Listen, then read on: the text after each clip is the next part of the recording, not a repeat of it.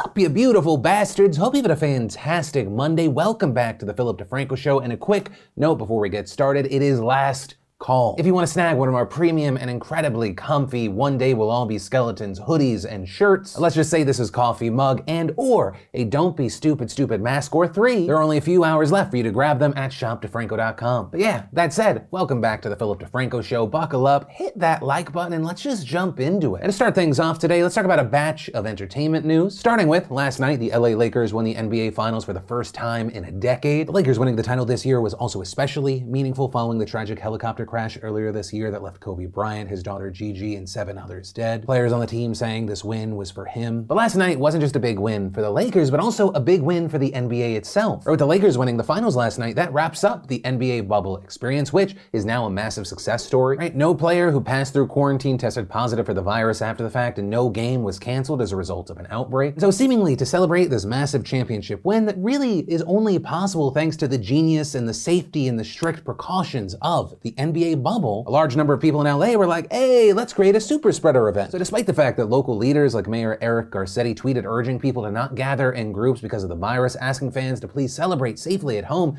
do not gather at the Staples Center, we ended up seeing very large gatherings, and eventually the LAPD actually had to declare an unlawful assembly and begin arresting those refusing to leave. And actually, according to an update, the LAPD said 76 people were arrested, eight officers were injured, over 30 buildings were damaged. There was that. Then on Saturday, we had Wonder Woman star Gal Gadot announcing that she'll be playing Cleopatra in an upcoming Paramount film. And while we've seen many people excited about the new project, there have also been split reactions to Gal playing the Queen of Egypt. Right, in this because Gal is Israeli, so we saw tweets like, so there were no Egyptian women to play um, an Egyptian queen, and which Hollywood dumbass thought it would be a good idea to cast an Israeli actress as Cleopatra, a very bland looking one, instead of a stunning Arab actress like Nadine Njeim. And shame on you, Gal Gadot, your country steals Arab land, and you're stealing their movie role. Shake my head. You also had others saying Hollywood was creating another whitewash portrayal of Cleopatra. There, even though Cleopatra was an Egyptian ruler, many pointed out that she was actually of Macedonian Greek descent. Still, her full ancestry is complicated and has also been long debated. Right, I was unaware of this, but uh, her mother's identity is unknown. Some scholars even say that she had Persian and Syrian ancestry too. Though, Gal wasn't the only actress sparking outrage over the weekend. You had Vanessa Hudgens. This because over the weekend she posted a photo of herself posing in front of tombstones in New York's Sleepy Hollow Cemetery, in the caption calling it her happy place, and quickly after that she faced backlash, some calling it disrespectful, others saying tone deaf, right, with people arguing that it is especially insensitive to do at a time when over 1 million people have died from coronavirus worldwide, over 215,000 of which have died in the US alone. And possibly because of that reaction, Vanessa changed the caption to searching for that headless horseman. But even with that, the situation then continued to grow because she continued to post more pictures of her cemetery photo shoot. Right, so you had people saying, you know, even separate from COVID, writing things like, this is disrespectful, you're prancing around like it's some amusement park. The caption is just why. Clearly, you have never been to a burial. It's not a happy place for anyone. And to that, Vanessa actually responded with, I buried my father in a cemetery. I love cemeteries. They're beautiful, especially that one. It's historical and I love history. And there we saw a number of fans defending her. Others also noting that this particular cemetery is also a tourist attraction. Right, so it's not uncommon to see people taking photos there, especially as we get closer to Halloween. And then let's jump into voting news, starting with, with mail-in ballots, Texas, and allegations of voter suppression. Right, so this story actually begins on October 1st when Texas Governor Greg Abbott issues a proclamation that limits the number of absentee ballot drop-off locations for early voting to just one per county. Notably here, also allowing political parties to install poll watchers at each site. With Abbott saying these moves would strengthen voting safety in Texas, ensure greater transparency, and will help stop attempts at illegal voting. Right, Abbott, along with a number of Republicans, including Trump, saying they're afraid that increased mail-in voting could lead to increased voter fraud. Though Abbott provided no evidence that drop-off sites enable voter fraud, and most experts actually agree that mail-in voting is a safe and secure system. Right, and so that's why with this, you had a number of people saying this isn't about what Abbott's saying is safety and transparency. This is just a voter suppression tactic, arguing that it is most directly aimed at likely Democratic voters. With critics pointing to places like Harris County, which houses Houston and has a population of 4.7 million people, which is why we saw a local judge sounding off on Twitter asking, Harris County is bigger than the state of Rhode Island and we're supposed to have one site? And adding, this isn't security, it's suppression. Mail ballot voters shouldn't have to drive 30 miles to drop off their ballot or rely on a mail system that's facing cutbacks. Also, as far as who this is going to affect, it is very likely going to be elderly people. Texas does not have universal mail in voting. In fact, to qualify, you have to be 65 or older in jail, but otherwise eligible out of the county for the election or cited disability or illness. Which is why we saw a number of civic groups, including the Texas Alliance for Retired Americans, challenging this move, filing lawsuits against Abbott's order, arguing that it will make absentee voting harder, despite the fact that more Texans than ever are expected to vote this way. Right, but main thing, that proclamation ends up taking effect the next day on October 2nd. However, all of that changed this last Friday when we saw U.S. District Judge Robert Pittman ruling against that order, calling it perplexing since the proclamation only applies to the early voting period and still actually allows for multiple drop off locations on election day, saying the state's own approval of counties using satellite ballot return centers on election day belies their assertion that those same ballot return centers present ballot security concerns. And in his decision, Pittman also noted that many counties had already announced their plans to set up multiple drop off locations prior to Abbott's proclamation. In fact, ballots had already started to be collected in places like Harris County, which had designated a dozen ballot drop off locations in clerk offices. And look, the idea of having multiple drop off locations was something that has already been cleared with state officials. Just a day before Abbott's proclamation in response to another lawsuit, Texas Solicitor General Kyle Hawkins said that Harris County's multiple drop off locations were legal. Also, with this decision from Pittman, he hits on five key impacts. One, that it creates voter confusion. Two, that it causes absentee voters to travel further distances. Three,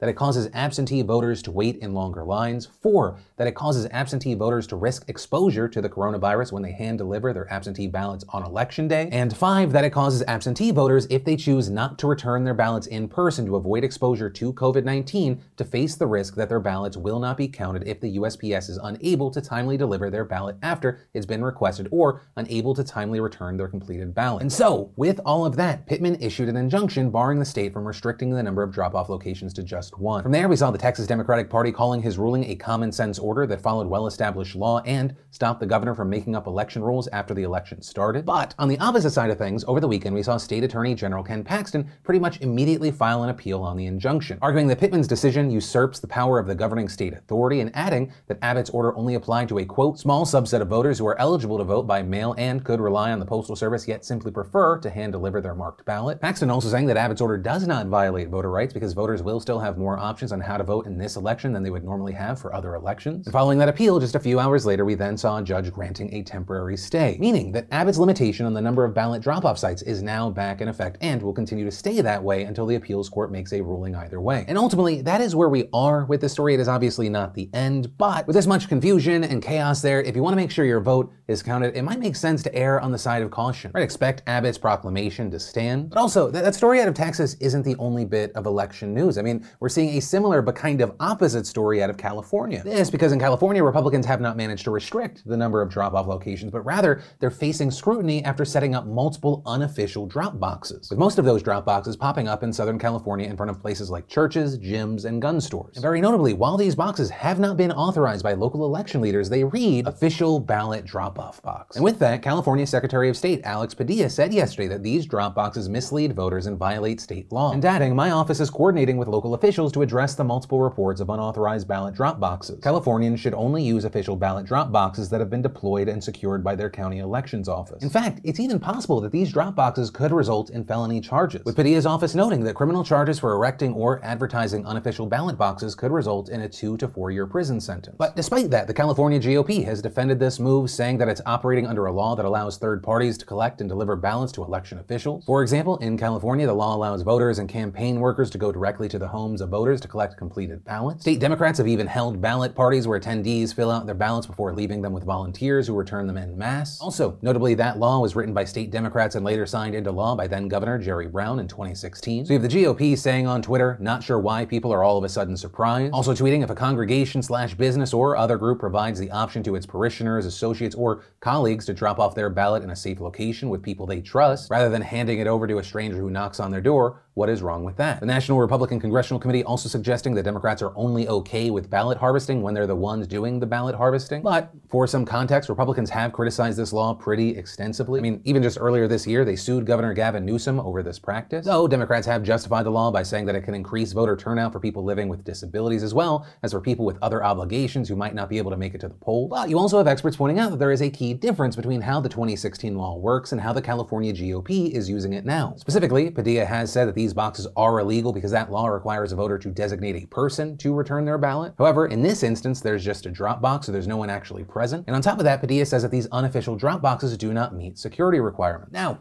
All that said, as far as what happens from here, Padilla's office has said that it'll be sending updated guidance to both Democrats and Republicans, warning them that they could face criminal charges if they use unsanctioned drop boxes. And if you are in California, you can go to the Secretary of State's website, I'll link to it down below, to find official drop off locations. And the thing is, I know the big stories here, you have Texas and California, but it's not limited to just these two states. There's a lot of back and forth happening all over the country about what is and is not legal when it comes to voting. For example, a federal judge has now denied the Trump campaign and the Republican Party's attempts to make drop boxes in Pennsylvania unconstitutional. In North Carolina, right now, at least 6,800 ballots are in limbo because of errors voters made while filling out those ballots. While the state's Board of Elections said last month that it would allow voters to fix those errors, a federal judge halted that plan on October 3rd, arguing that it changed the rules too close to Election Day. And with North Carolina, for example, that is a key swing state. Trump and Biden are in a very tight race there. Even back in 2008, Barack Obama only won it by 14,000 votes. Ultimately, with these stories, where I want to end isn't just, man, that's so crazy and so confusing. Yes, it is, but also the hope of videos like this or dedicating time in a video to a story like this is one, you get the knowledge, or two, you can spread the knowledge. Vote, educate yourself, and do so in a way to make sure your vote counts, and disregard the polls. Polling does not matter if your feelings and intentions are not actually executed with a vote, and in an election where we don't know how big the number of disqualified votes are going to be, every vote counts even more. Yeah, that is where I'm going to end this one for now. And that is where I'm going to end today's show. As always, thank you for being a part of these daily dives in the news. Maybe hitting us with that like button. Also, if you're new here, definitely hit that button down below to subscribe. And hey, maybe even text me at 813 213 4423. But with that said, of course, as always, my name's Philip DeFranco. You've just been filled in. I love yo faces, and I'll see you tomorrow.